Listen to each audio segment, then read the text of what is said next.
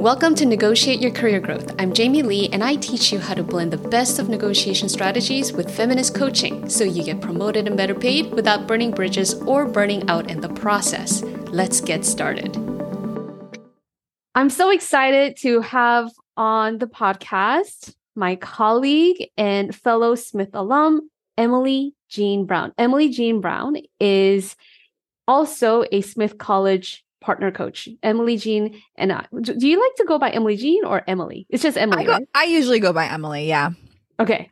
Emily and I both partner with Smith College's Office of Alumni Relations. We're associated. We partner with the Smith Business Network and we collaborated on presenting a workshop on confident networking at the most recent uh, reunion reunion 2023 and it was so much fun. And i wanted to you know have emily on the podcast to share her brilliance her genius about how to use your voice how to use embodied voice. And emily is going to tell us more about what that actually means and how that can look like so that we as women can be more effective in advocating for ourselves and being leaders in our fields. So, Emily, welcome to the podcast. Thank you so much, Jamie. I'm really excited to be here with you. Yay, me too. Yay. I'm going to read your bio. Emily Jeanne Brown is an actor, musician, embodied voice coach, and the founder of OnVoice Coaching and Consulting. She draws from breathwork, somatic experiencing, classical voice, and actor training. Emily, what do you not do? I said this I, to the yeah. I was going to say I don't do I don't do math or uh, engineering or finance. Although I guess I do finance because you know I'm a I'm an entrepreneur, so I have my own you know my own financial situation that I have to cover for. yeah. So Emily supports visionary leaders to cultivate authority and to speak with confidence by getting out of their heads and into their bodies. Love that. Through Voice, Emily has mentored engineers, consultants, people who do math. Yes. founders, politicians, entrepreneurs, creatives, educators, executives on resourcing their personal power to unleash their most authentic, impactful voice and create real change through their work. Love that. So tell us a little bit more. Tell us a little bit more about you know, maybe you could define voice. Like, how mm. do hmm. you define voice exactly and what mm. that entails? Yeah. So, of course, there's the sort of literal definition of voice that we think of, which is the, the physiological mechanism of the human voice, right? So, that involves breath and resonance and then when we're communicating a message, usually language as well, right? But you can also take away the language piece and think of just the raw materials that make up our ability to create sound, right? We have this body and we have all these different cavities where resonance is created in the body. So there's sort of the more raw, unfiltered voice that just allows us to breathe, create sound.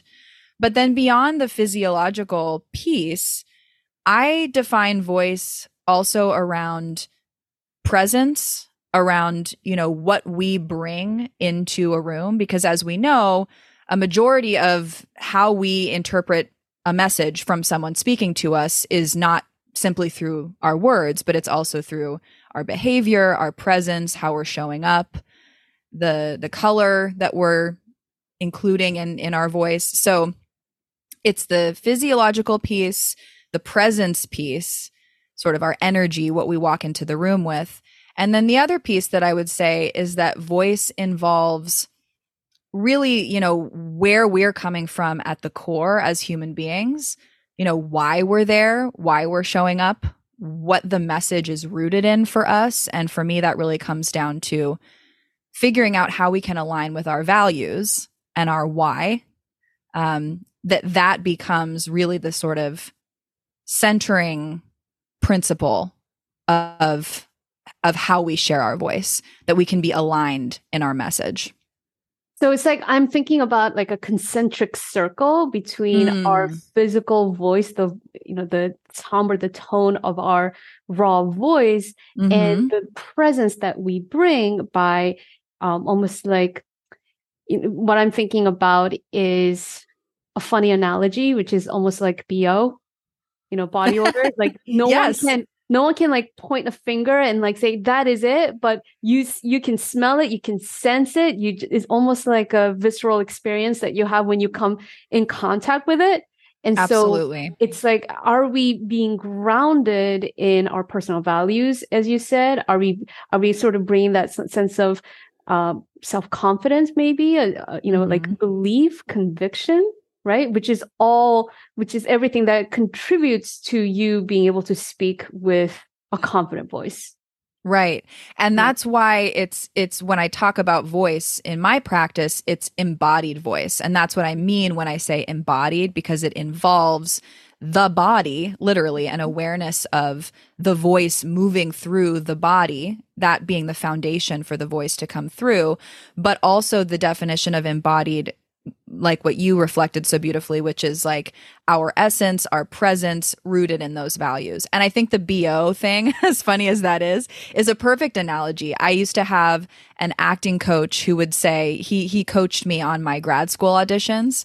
And one of his tips in those auditions was, you know, go in there and stink up the room right? Like like go in there. I think that's what he said. Like go into the room and and know that the way you enter the room like when you leave that room after the audition you want those auditioners to still smell you or or in an in a less gross way to say it to still feel like what you brought energetically into the room right? So and that was a way also to kind of empower his coaching clients to really know like we have we have agency, we have autonomy, we have a choice about how we inhabit these spaces when we're being asked to do the important work of our lives, that we get to take up space and really make an impact with our presence.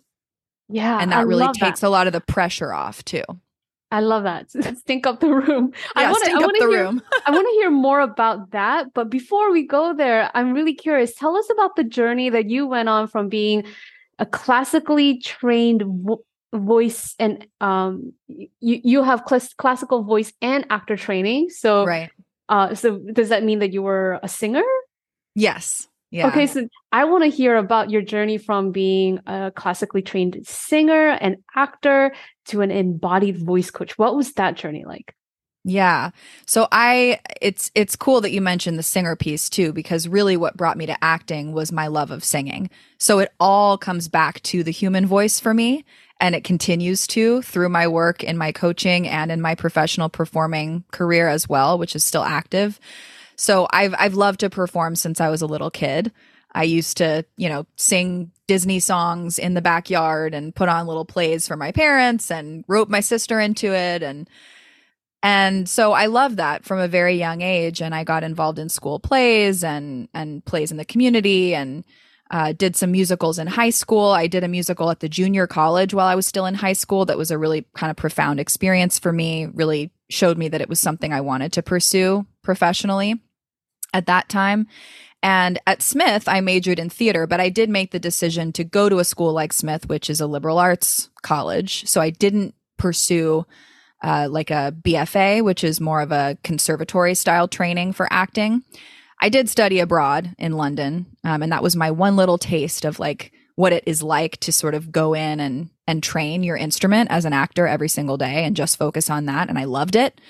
So after college, I got to New York. I just dove into, you know, the auditioning scene as a young 22 year old actor and started to book some work, started to work regionally around the country in various theaters. But I did feel a little bit like I was kind of like running on pure passion and um, an instinct, which was powerful. But I felt a little unsupported when I would go in and do auditions. I kind of felt like I would just sort of black out and sort of like push through and just rely on my raw talent and kind of just like hope for the best, you know? Um, and so that was really eventually um, what led me to want to go back to grad school to really get an in depth actor training. And that's where I met my teacher, Jeff Crockett, who's a very powerful, fantastic mentor of mine. Uh, he has a practice now. Um, his website, I think, is voiceembodiment.com. But a lot of the material of my coaching and the techniques that I use with clients around the embodied voice and breath came from Jeff, really. He was he was kind of like a big a big influence on that for me. And so he was the head of one of the heads of the voice department at my grad school, but we spent the whole first year of my 3-year program hardly even making any sound in his class. Most of what we would do in his class was breath exercises and very subtle, sort of somatic body based exercises. And I found that at first a little confusing because I was like, wait, this is supposed to be a voice class. But what I eventually learned once we did start to bring resonance into it and once we did start to bring language into it was that voice is as much about what we encounter in the silence. It's as much about like the container that it fills up as it is about the sound itself or as it is about the message itself. So, in other words, right there, yeah, that is so profound. That is so profound what you just said because you know, like folks who are listening to this, they might be thinking about like, how do I, you know, how do I speak up? How do I get heard? Right. Right. And then we te- we have a tendency. I know I have. I used to have a tendency to like sort of fix in. What do I say? What are the words? Right. Yep. But yep. what you just said was based on your, you know, real actor training. Is that actually the the container?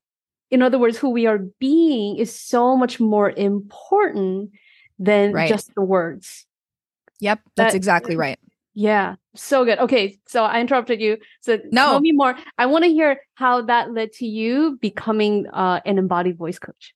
Totally. So I, so you said it so beautifully. I I was just gonna say like, in other words, you know, that container is really about developing awareness of our choice about how we're showing up.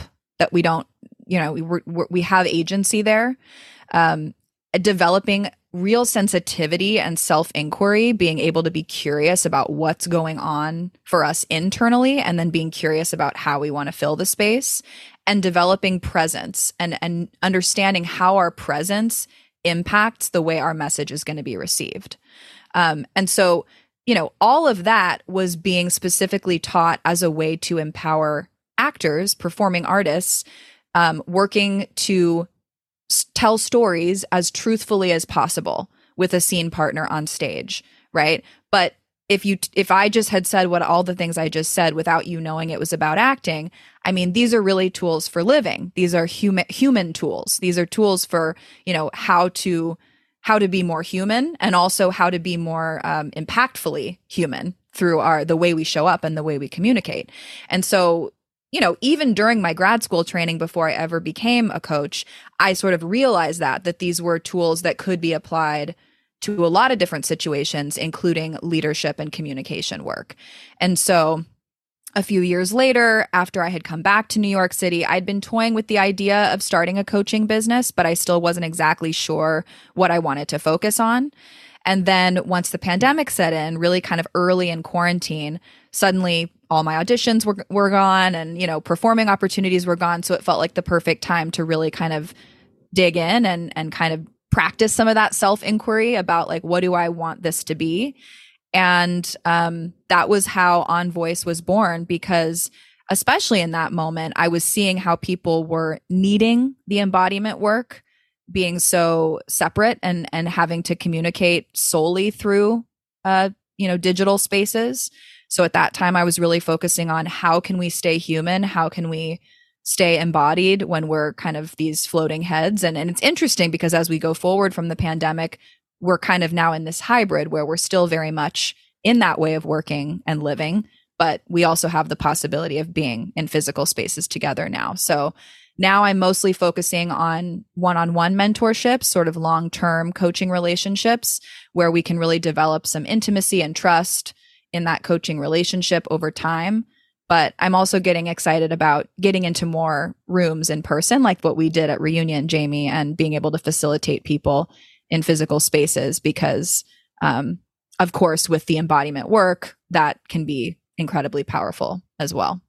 Yes. And in the workshop that we collaborated on, what I really appreciated about the exercise that you walked us through is like it's a way to sort of uh, regulate the nervous system. Like when you say separated heads, like I think about how for so many of women, you know, in mm-hmm. my early in my career experience too, I would get disassociated right it's like Absolutely. nervous system gets activated because there is a stress stressful situation and you go into fight flight freeze you know stress response and now you're sort of in this mind spit and you're like you, your body feels numb your heart is racing and you don't know what to say you're like mm-hmm. you're anxious and you're yeah and and the exercise that you walked us through this i i feel like the beauty of this embodiment somatic experiences some of which i also do in my coaching is like you help people come to like, okay, we get to a place where we can regulate our nervous system. We have more agency, as you said.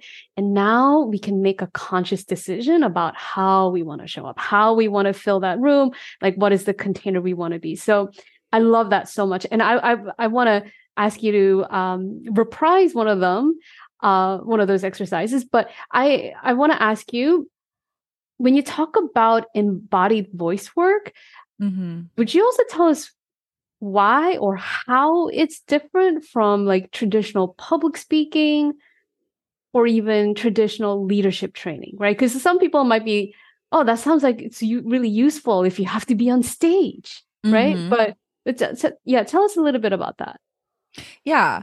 Well, I think that the difference there is that we really are working with a deeper level of self. So it combines sort of a deeper personal development piece as mm-hmm. well as professional development. We're not just sort of working, and the most simple way to say that, I guess, is we're not just working from the outside in. In mm-hmm. other words, I'm not just telling you, inflect your voice this way and do this kind of gesture. And that kind of work can be really helpful too. We do mm-hmm. some of that. Um, but we're also really working from the inside out. So we're working on a little bit more of a of a subtle level in terms of just like really getting really heightening your sensitivity of your ability to kind of articulate like what you're sensing, what you're feeling. Um, and really what that's about is honing that self inquiry, which ultimately then leads to self leadership and self trust. So it, it's just, I think we're working on a bit of a more deep core level um, and there is some some some sort of personal and emotional development going on as well. Yes. We're really inviting yeah. the whole self into the experience so that when you are getting up on stage, you know, you have the technique, you have those those skills and those tools to support your confident voice, but underneath the technique there's really a more holistic foundation of support from within. It almost sounds like orienting. Are you are you familiar with the yeah I th- like orienting and like yes. um, trauma therapy? Mm-hmm. Um, not just trauma therapy, but like somatic uh, yeah. coaching or therapy, where you sort of orient yourself exactly as you said, tuning yourself to those fine nuances of what are you mm-hmm. sensing, how does it feel, right? Um, mm-hmm. What are you hearing? How can you feel the the fabric of of your clothes and your skin when you feel the temperature of the room which i i can imagine it would be really useful when you when you want to become more of an influential speaker or leader because it all those things helps you be more attuned and being able to read the room right and and what i would also say is that you know we're we're really not just focusing on sort of how you're impacting your audience, which of course is a priority, but we're also focusing on what is your experience inside of it. Yeah. Right. So it, it's not, it's not the same as like hyper focusing on ourselves uh, to the detriment of being able to take in our audience because we don't want to do that. But it's really that, you know, my, my wish for my clients is to actually really feel present to the experience of stepping into leadership right? Yeah. So that because when they can light up from that and actually really feel it and not feel like they're kind of just like plowing through trying to trying to make, you know, dog paddle their way through or or just, you know, be more focused on the audience but not really care about their experience, when they can really connect themselves and their experience to the audience and it's a true symbiotic exchange and and conversation I think that is really what what takes you from an excellent public speaker to an influential, charismatic thought leader. Because there's, there's just there's a different energy there. Yeah. Yes. I mean, you're preaching to the choir here. Somebody who also teaches. I mean, yeah. I, I coach on leadership skills. And to me, you know, what this reminds me of is inside coaching, we talk about, okay, how are you, how are you thinking? How are you choosing to think and how are you choosing to feel about this? Mm-hmm. Right. In a way that is most conducive to um, to you being effective and to you being heard, to you being influential.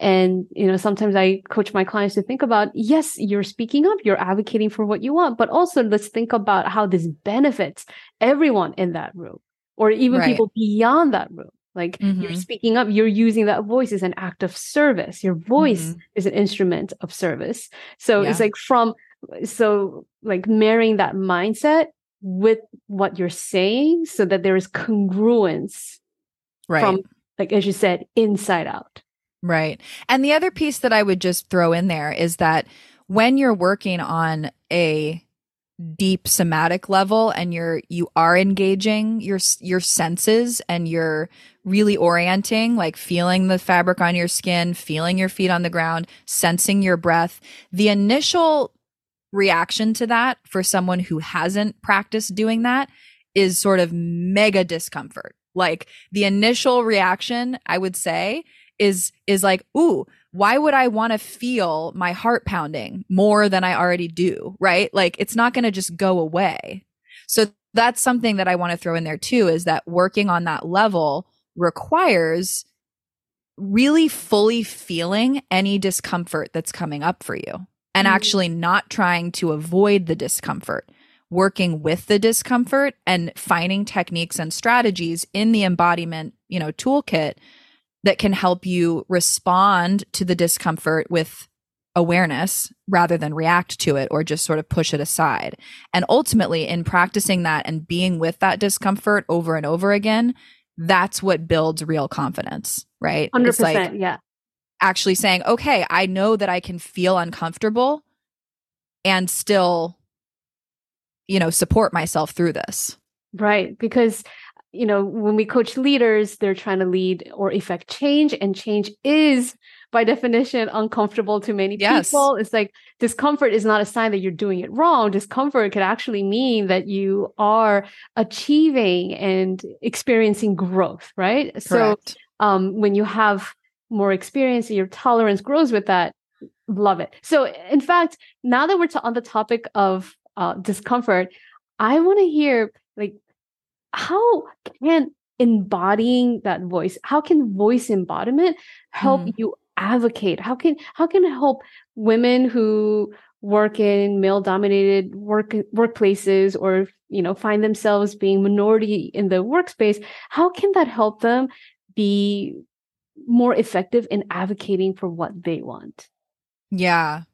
Well, uh, you know, I think that when we're integrating the whole self in this way, it gives us the opportunity to check back into the values and the core of, of our why as a way to fortify, as a way to give us that motivation to keep showing up. Um, and it also really begins to cultivate this sense of enoughness that I am not working on the voice to be a certain way, to hit a certain mark, which is, I think, a very sort of traditionally masculine or sort of patriarchal way of doing things. But it's about, I have what I need and I just need to strip away all the extra gunk that's on top of that so that my authenticity can shine through. So, really, it's about, you know, releasing habits or just being able to identify habits, old habits, and those habits could show up in the form of tension, either in the body or tension in terms of a gripping thought or a story that has sort of calcified into something that feels like truth. Uh, so, one of the things that I would say for women who are working to develop that confident voice and advocate for themselves is like really identify what those habitual thought patterns are or those stories that you've decided are true based on something someone told you. And even if you intellectually don't think it's true, you might still have uh, integrated it into your nervous system. And if you can't release, yes. Totally so even if you, yeah. even if you, like, if someone said to you, "Oh, you have a shrill voice," one time, that kind of comment can really stick with you, and you just are like, "Okay, I have a shrill voice. I need to go to Emily so that I can make my voice less shrill." Right? And if you're coming in to it from that place of like knowing you have a shrill voice, that's going to impact what you think is possible or how you're showing up or it's also going to impact your level of enoughness. It's like oh i have to sh- i have a shrill voice i have to fix that. Mm. so one of the hmm. things that i yeah so that's one of the things is like what are those stories? What are those things that we've sort of ingested? And then can we sort of look at the opposite? What if we we we know that that is echoing a lot for us? And if the opposite of i have a shrill voice is like not i have a i have a resonant voice or i have a deep voice but like a reframe like I have a dynamic, like multifaceted, powerful voice that includes shrillness. And that's sometimes if I want it to, right? So that's one of the big things is like rewriting those stories and not just doing it mentally through an affirmation that we're speaking to ourselves, but like really embodying the reframe, feeling it on a nervous system level so that we can then say, okay, I have all of these different qualities to me and to my voice, and I get to choose how I use them at any given time. That's just, I, I kind of feel like that's one thing. There are other things I could say, but does that answer your question a little bit? Totally. And, and that is really powerful. It really lets me know that you are a powerful coach because when women like I have too, we end up internalizing the sexism that yeah. is just like everywhere right mm-hmm. women have internalized it men they don't even like some men don't even recognize it right and mm-hmm. and so what what what i'm hearing is if somebody comes to you and like emily i have a shrill voice you're not be like you're not going to be like yeah you have a shrill voice and here's how to fix it x y and z oh shrill voice that's that's a problem no you're not going to be like that you're going to be like hmm, let's get curious mm-hmm. like what if in fact you it's not that you have a shrill voice.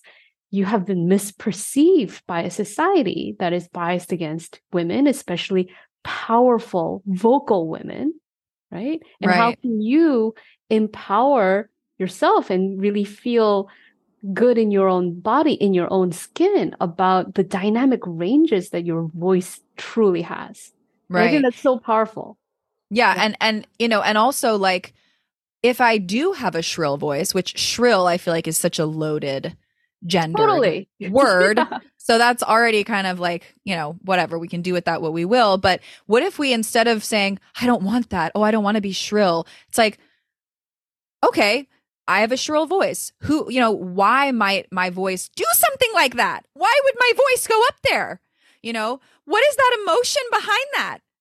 I'm serious. Like when I do that, I suddenly feel like, whew, like I feel a rush of emotion mm. behind that. Mm. So what is the shrillness? What's underneath the shrillness? And can we like explore the shrillness if that's in fact something that is coming through and let that be part of the journey toward a whole like fully supported voice rather than saying i want to get rid of that because actually that tone that timbre is something authentic to you or it's something it's some reaction to something mm-hmm. that is worth, like you said, being curious about and integrating rather yeah. than shunning.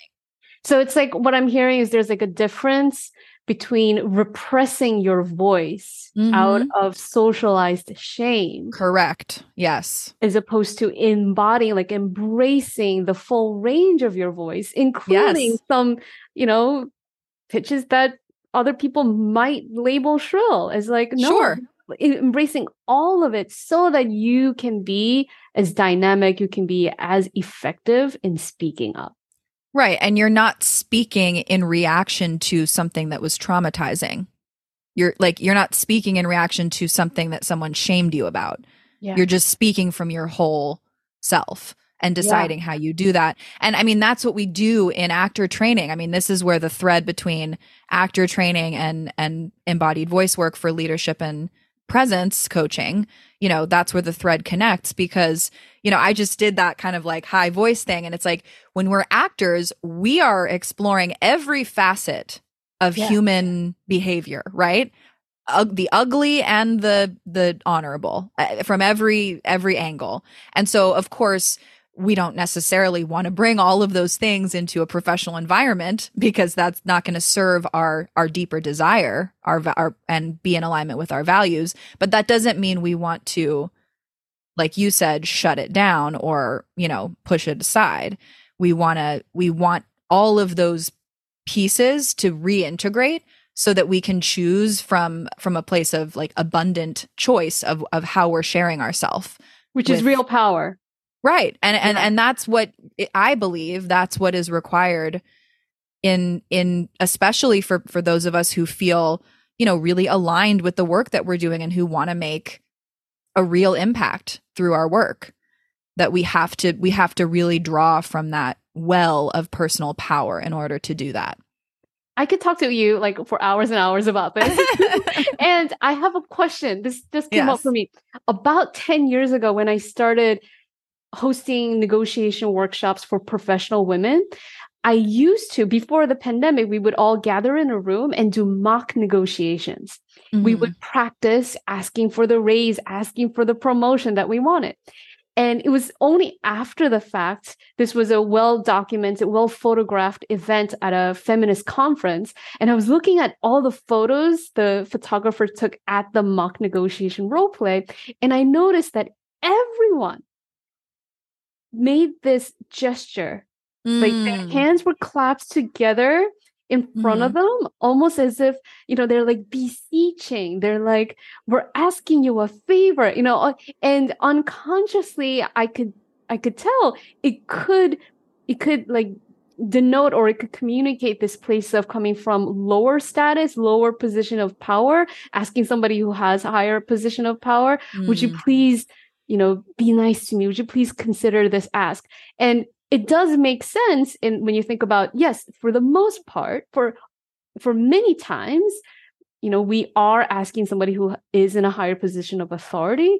But I I was now that when I'm remembering that scene, I would love to hear like an actor's take like what do you suppose could be a different or even like a slightly better body language right? Mm-hmm. in order to fully embody the voice of like hey i'm owning my value. I'm owning my voice. I'm owning my ass. Like i'm curious what comes up for you. That's a wonderful observation and a great question. I actually made a, some content about the the idea of habitual stances or habitual gestures that we that we do. And when you think about it you know clasping the hands together i think that's something that we sort of think of as like contained professionalism you know? Uh, maybe especially for women. Men do it too though. Like we, we have this impulse to kind of just appear to be contained which i think is very connected to a sort of old school idea of what professionalism looks like too.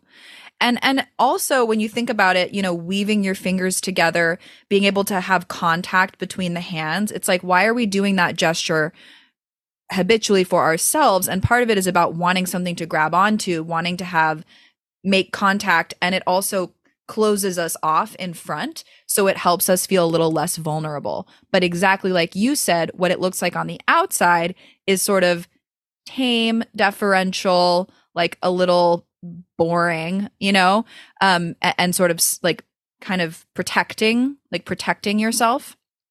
And so I, I just say all of that to say, like, when we look at something habitual, it's important to understand why that habit is there because it has probably helped us in the past. But once we know it's there and we know it's a habit, we can say, hmm, do I want to be assuming a stance that from the outside looks sort of protective and deferential? Or am I interested in trying something different? Am I curious to try something different? Not, is this better? But just am I curious to try something different? And so what I would say is whether your habitual stance is clasping your hands in front of you, crossing your arms, you know, hanging on to a podium, what can you shift to find a little more openness in your posture? So there's not a correct way to do that. But for the clasped hands, the obvious one would be to unclasp the hands and just just unclasp the hands and notice what happens when you go from clasped hands to unclasped hands. Notice what discomfort or what sort of like um off balance experience you feel by undoing that habitual stance. And then that's the thing that we want to work with to open into a posture that's going to read status, not disrespectful, but like, I know that I belong here and I'm here to actually meet you in this negotiation. I'm not here to defer to you. I'm here to meet you and and discuss why this raise or this promotion is going to benefit both of us and have this mutual collaborative interaction that that's where you can then kind of come into your power more i have a question about that mm-hmm. so one thing that i learned in public speaking training is how to hold like a power pose you mm-hmm. know sometimes we think about the wonder woman pose with your hands on your hips your legs yeah. apart taking up space and then mm-hmm. you know another another one is the steepled hands where your mm-hmm. hands are together you just mm-hmm. the tips of your fingers are touching and so there is space in between the hands and this mm-hmm. is something that researchers have uh, documented like a lot of people both men and women tend to hold like the steeple pose mm-hmm. and what, what, what are your thoughts about that like so instead of clasping your hands like you mm-hmm. could still have your hands you know close to you in front of you but mm-hmm. hold it in an open steeple just so just the tips are uh, touching so there is a sense of openness there's a sense of also like mm-hmm. stability what do you think about totally that? i my response to that is the most important thing is that any gesture you're making or any like position you're assuming is being done with intention. It's not it's not a habitual absent-minded thing, right? So it's not just like I'm just here and then I'm stuck here. Even with your hands cla- like in the in the pyramid one that you described, even with your hands clasped, that could be okay as long as there's an awareness that it's happening and that when you want to make a shift, you can make a shift. So I think the important thing isn't what is the pose that feels more open or not open. It's more about am I able to fluidly shift through my talk in order to emphasize the points I want to make. Right? Or like so it's it's it's not static. It's like I can I can shift in response to how I'm feeling, in response to what the audience is giving me, as a as an intentional way to drive home a, a particular point at one point of the storytelling. It's more about having that facility to move and shift than it is about like which pose or gesture is better or not. Does that help? So again, yes, again, so it's more about having curiosity, awareness, mm-hmm. agency, and authority rather than just like being stuck in something, right? Uh, because you're like frozen. or or being like oh someone taught me this is the gesture and i think that's where you know that's a perfect example of like a difference between more traditional public speaking training and sort of how i approach it not that you learning that gesture is wrong but just that like i probably would never teach someone this is a good gesture to use because it's it's only a good gesture to use if it's like authentic in the moment for you. Mm, it, it's it. not that it's not like, oh, it's good to have a, a library of things I can I can call on, but it's really more about like the fluidity than it is about, you know, because if you hold this gesture for 10 minutes, that's going to be kind of weird, right? Yeah. Again, that's not like, going to be effective. Yeah. I'm like reminded yeah. back to what you said earlier that was really profound for me, which is that it's not just about the the the the content it's about the container itself. So if they think about you being the container it's like uh, do you have agency? Do you have fluidity? Do you have authenticity within your container so that you're not just right. prescribing to something that some guru wrote in a article but you're like exactly. no i'm here. I'm present. I'm listening. I'm alive. I'm engaged. Yes. Yes. Exactly so good. Yep. Yeah. And um so do you have any specific tips? Or like do you have any tips that you want to share with women who want to speak with a more confident voice? They you sure. know they they often feel like they're not being heard and partially that is really about systemic bias because you know workplaces tend to be male dominated and they tend to overlook the voices of women and so mm. i'm curious like if you have any tips that you want to share with them i do i, I wrote down a few and some of them are kind of going to be repeats of of what I've already said. But the first one is really get curious about the stories you have about yourself, about your voice and about your presence, like how you show up and and anything that that you've either said to yourself or that you've gotten feedback on that has made you feel uh less than or or negative in some way to really notice what those stories are to first realize that they are stories that are being repeated, right? Because we are actually changeable, growthful beings that are not stuck in one way of, of existing forever. So noticing what those are and then playing with what if the opposite were true? Or maybe not the opposite, but what if a reframe of this were true? So this is getting back to the shrill comment of like, my voice is shrill versus my voice is dynamic. And that can include shrillness, maybe, and I'm curious about that. So really kind of playing with those types of reframes. Um, but then also finding a way to get those reframes into your whole excuse me, your whole system, your whole body. So not just doing it in your mind. And that would go to my second tip, which is if you haven't already, to start to develop a relationship with your breath, mm. which sounds kind of weird and wooey maybe, but like a lot of people have done yoga, have done meditation, have done some form of mindfulness, but what I would say there are a lot of different ways to do it.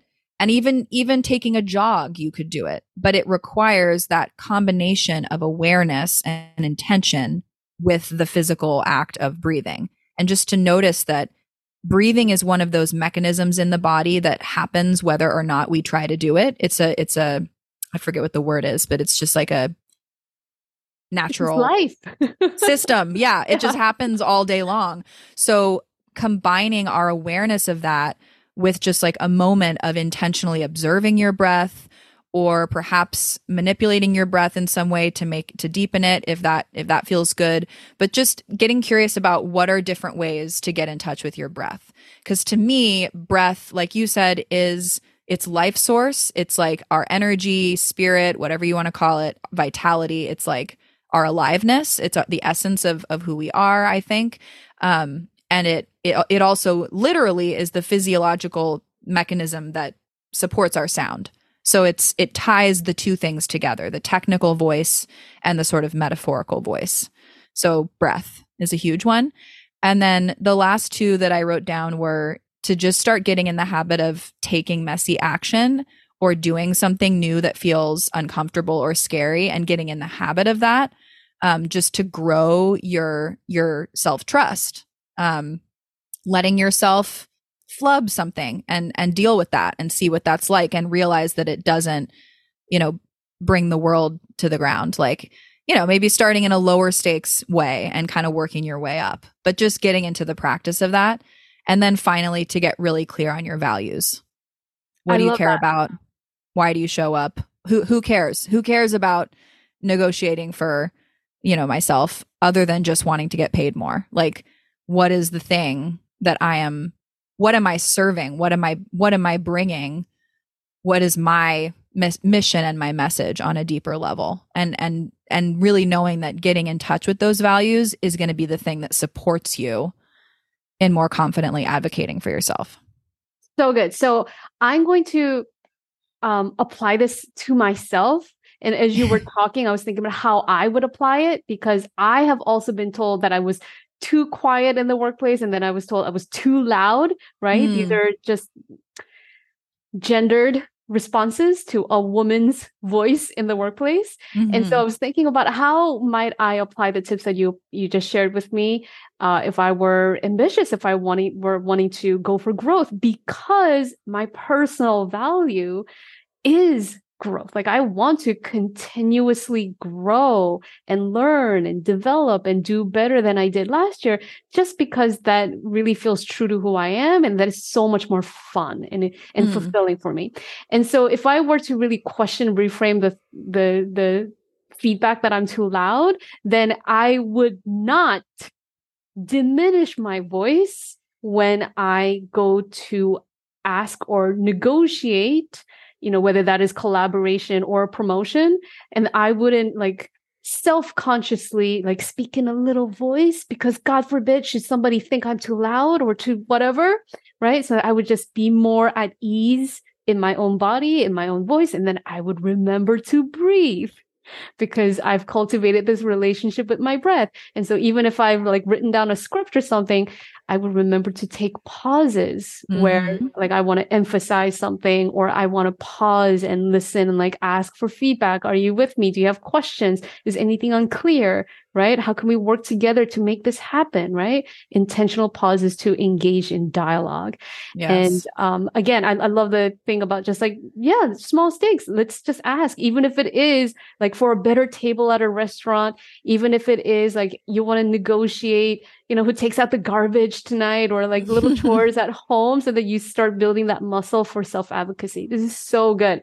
So, with that said, would you walk us through the points of contact exercise. Like I I I loved what Emily did in the workshop. And um, this is one of the exercises that she led us through at Smith College reunion in May. And uh, would you be open to doing that for our podcast audience so they could have a like a little feel for what this embodiment exercise could be like? Absolutely. And the first thing I want to say is that if you're someone who has practiced any kind of mindfulness or embodiment work in the past, this may feel quite familiar to you. It's not a super fancy exercise. There's nothing kind of, you know, there's nothing about it. Well, this is what I'll say. My teacher, Jeff, always used to say, it's not about the exercise, right? So, this is a framework for you to practice maybe nervous system regulation, maybe just curiosity to get that self inquiry muscle going. So, what I'd like to invite listeners to try if you're going to participate in the exercise is to see how much you can come into it with curiosity about what's happening in the moment right now for you today.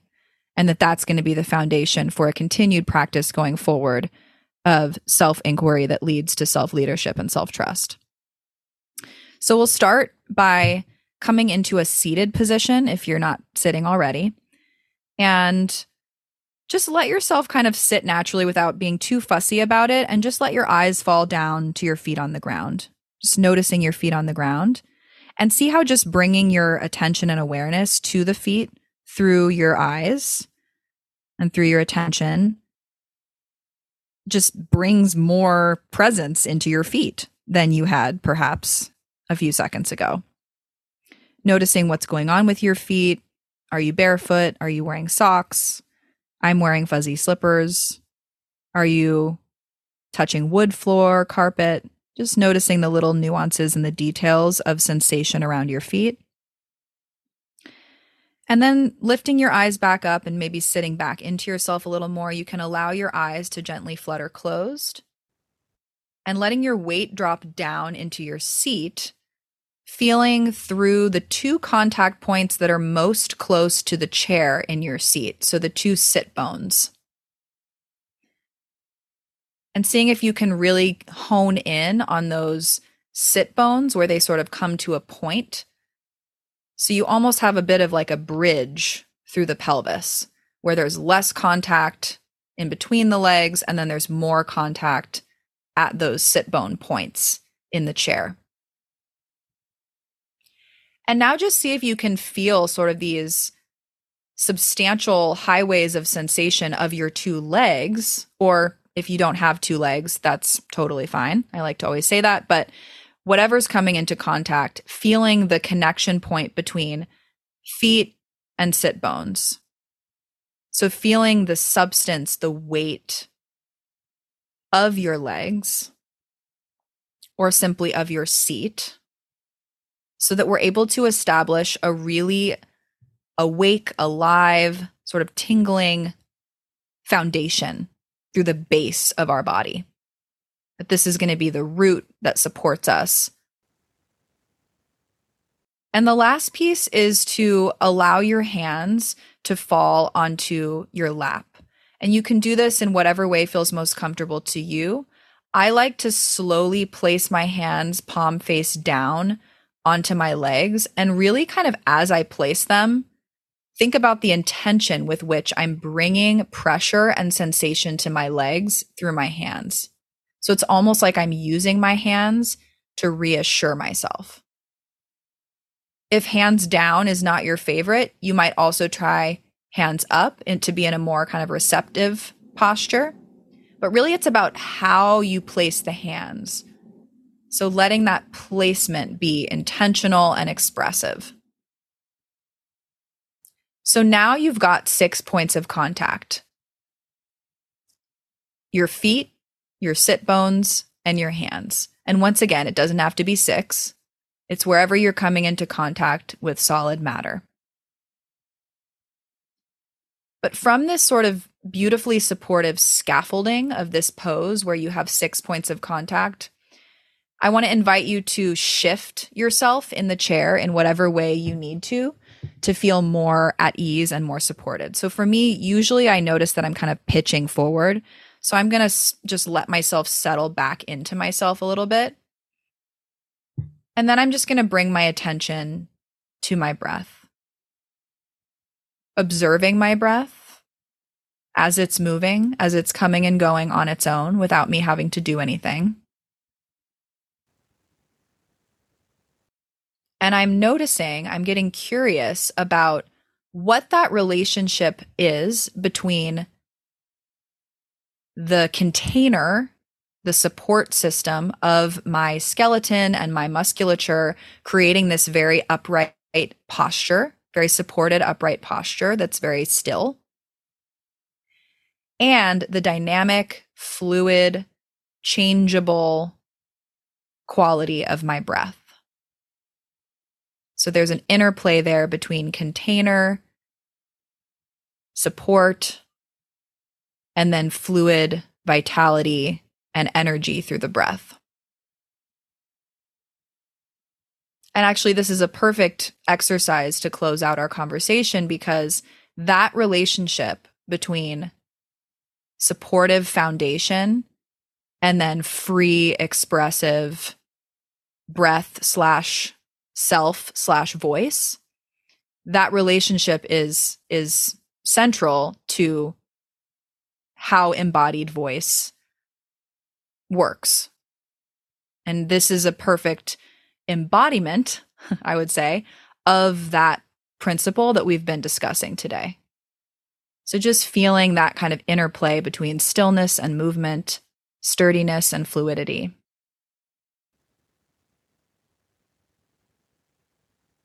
letting the breath really expand up into the chest and down into the belly. Just noticing how it shifts. And as you're ready, you can slowly bat the eyelids open, coming back into the room and kind of staying with that dynamic that you've cultivated here between stability and fluidity letting it be very alive, not needing it to be very stuck or robotic, but just kind of letting the room come into play as well. And then just noticing what's shifted in your awareness of yourself. And if you were to speak from this place, what you might say, or how you feel that your voice might land on the listener.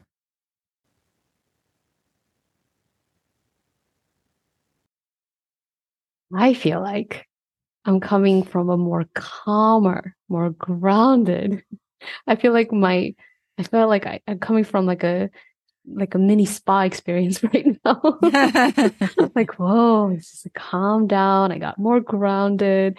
Got more still, but also sturdy, like strong but fluid. I love that. So before I let you go, please let us know how folks can find you. Yes. So I'm on Instagram at onvoice underscore. I'm also on LinkedIn, Emily Brown. I, I'll I'll share the link, my LinkedIn link with you if you want to post it. And then my website is emilyjeannebrown.com.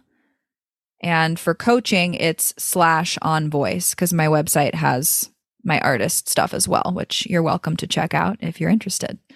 Um, I have a monthly newsletter called Embodied Everything where I share a tip or, you know, kind of thought or practice for how to incorporate embodiment into your life and leadership to develop a more confident voice.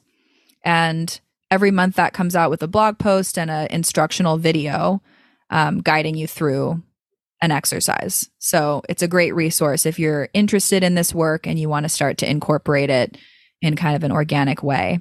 And you can sign up for that newsletter on my website. Love it. Thank you so much. Thank you, Jamie. This was really fun. What do people actually say when they negotiate for a big pay raise? If this is you, I've got you. As an executive coach for smart women, I help my clients figure exactly this out. To help you help yourself, I've put together a completely free ebook, How to Ask for a Big Pay Raise, which you can access right away from my website, jamieleecoach.com. That's spelled J A M I E L E E C O A C H.com. In this free ebook, you're going to get two real client case studies showcasing how to secure a 44% pay increase and more, 20 easy to read pages that you can access directly on your mobile because you gotta prep on the go, and three simple questions for getting past impasse with curiosity and creative brainstorming. So don't wait go grab your free ebook, How to Ask for a Big Pay Raise, on jamieleecoach.com, and I will talk to you soon.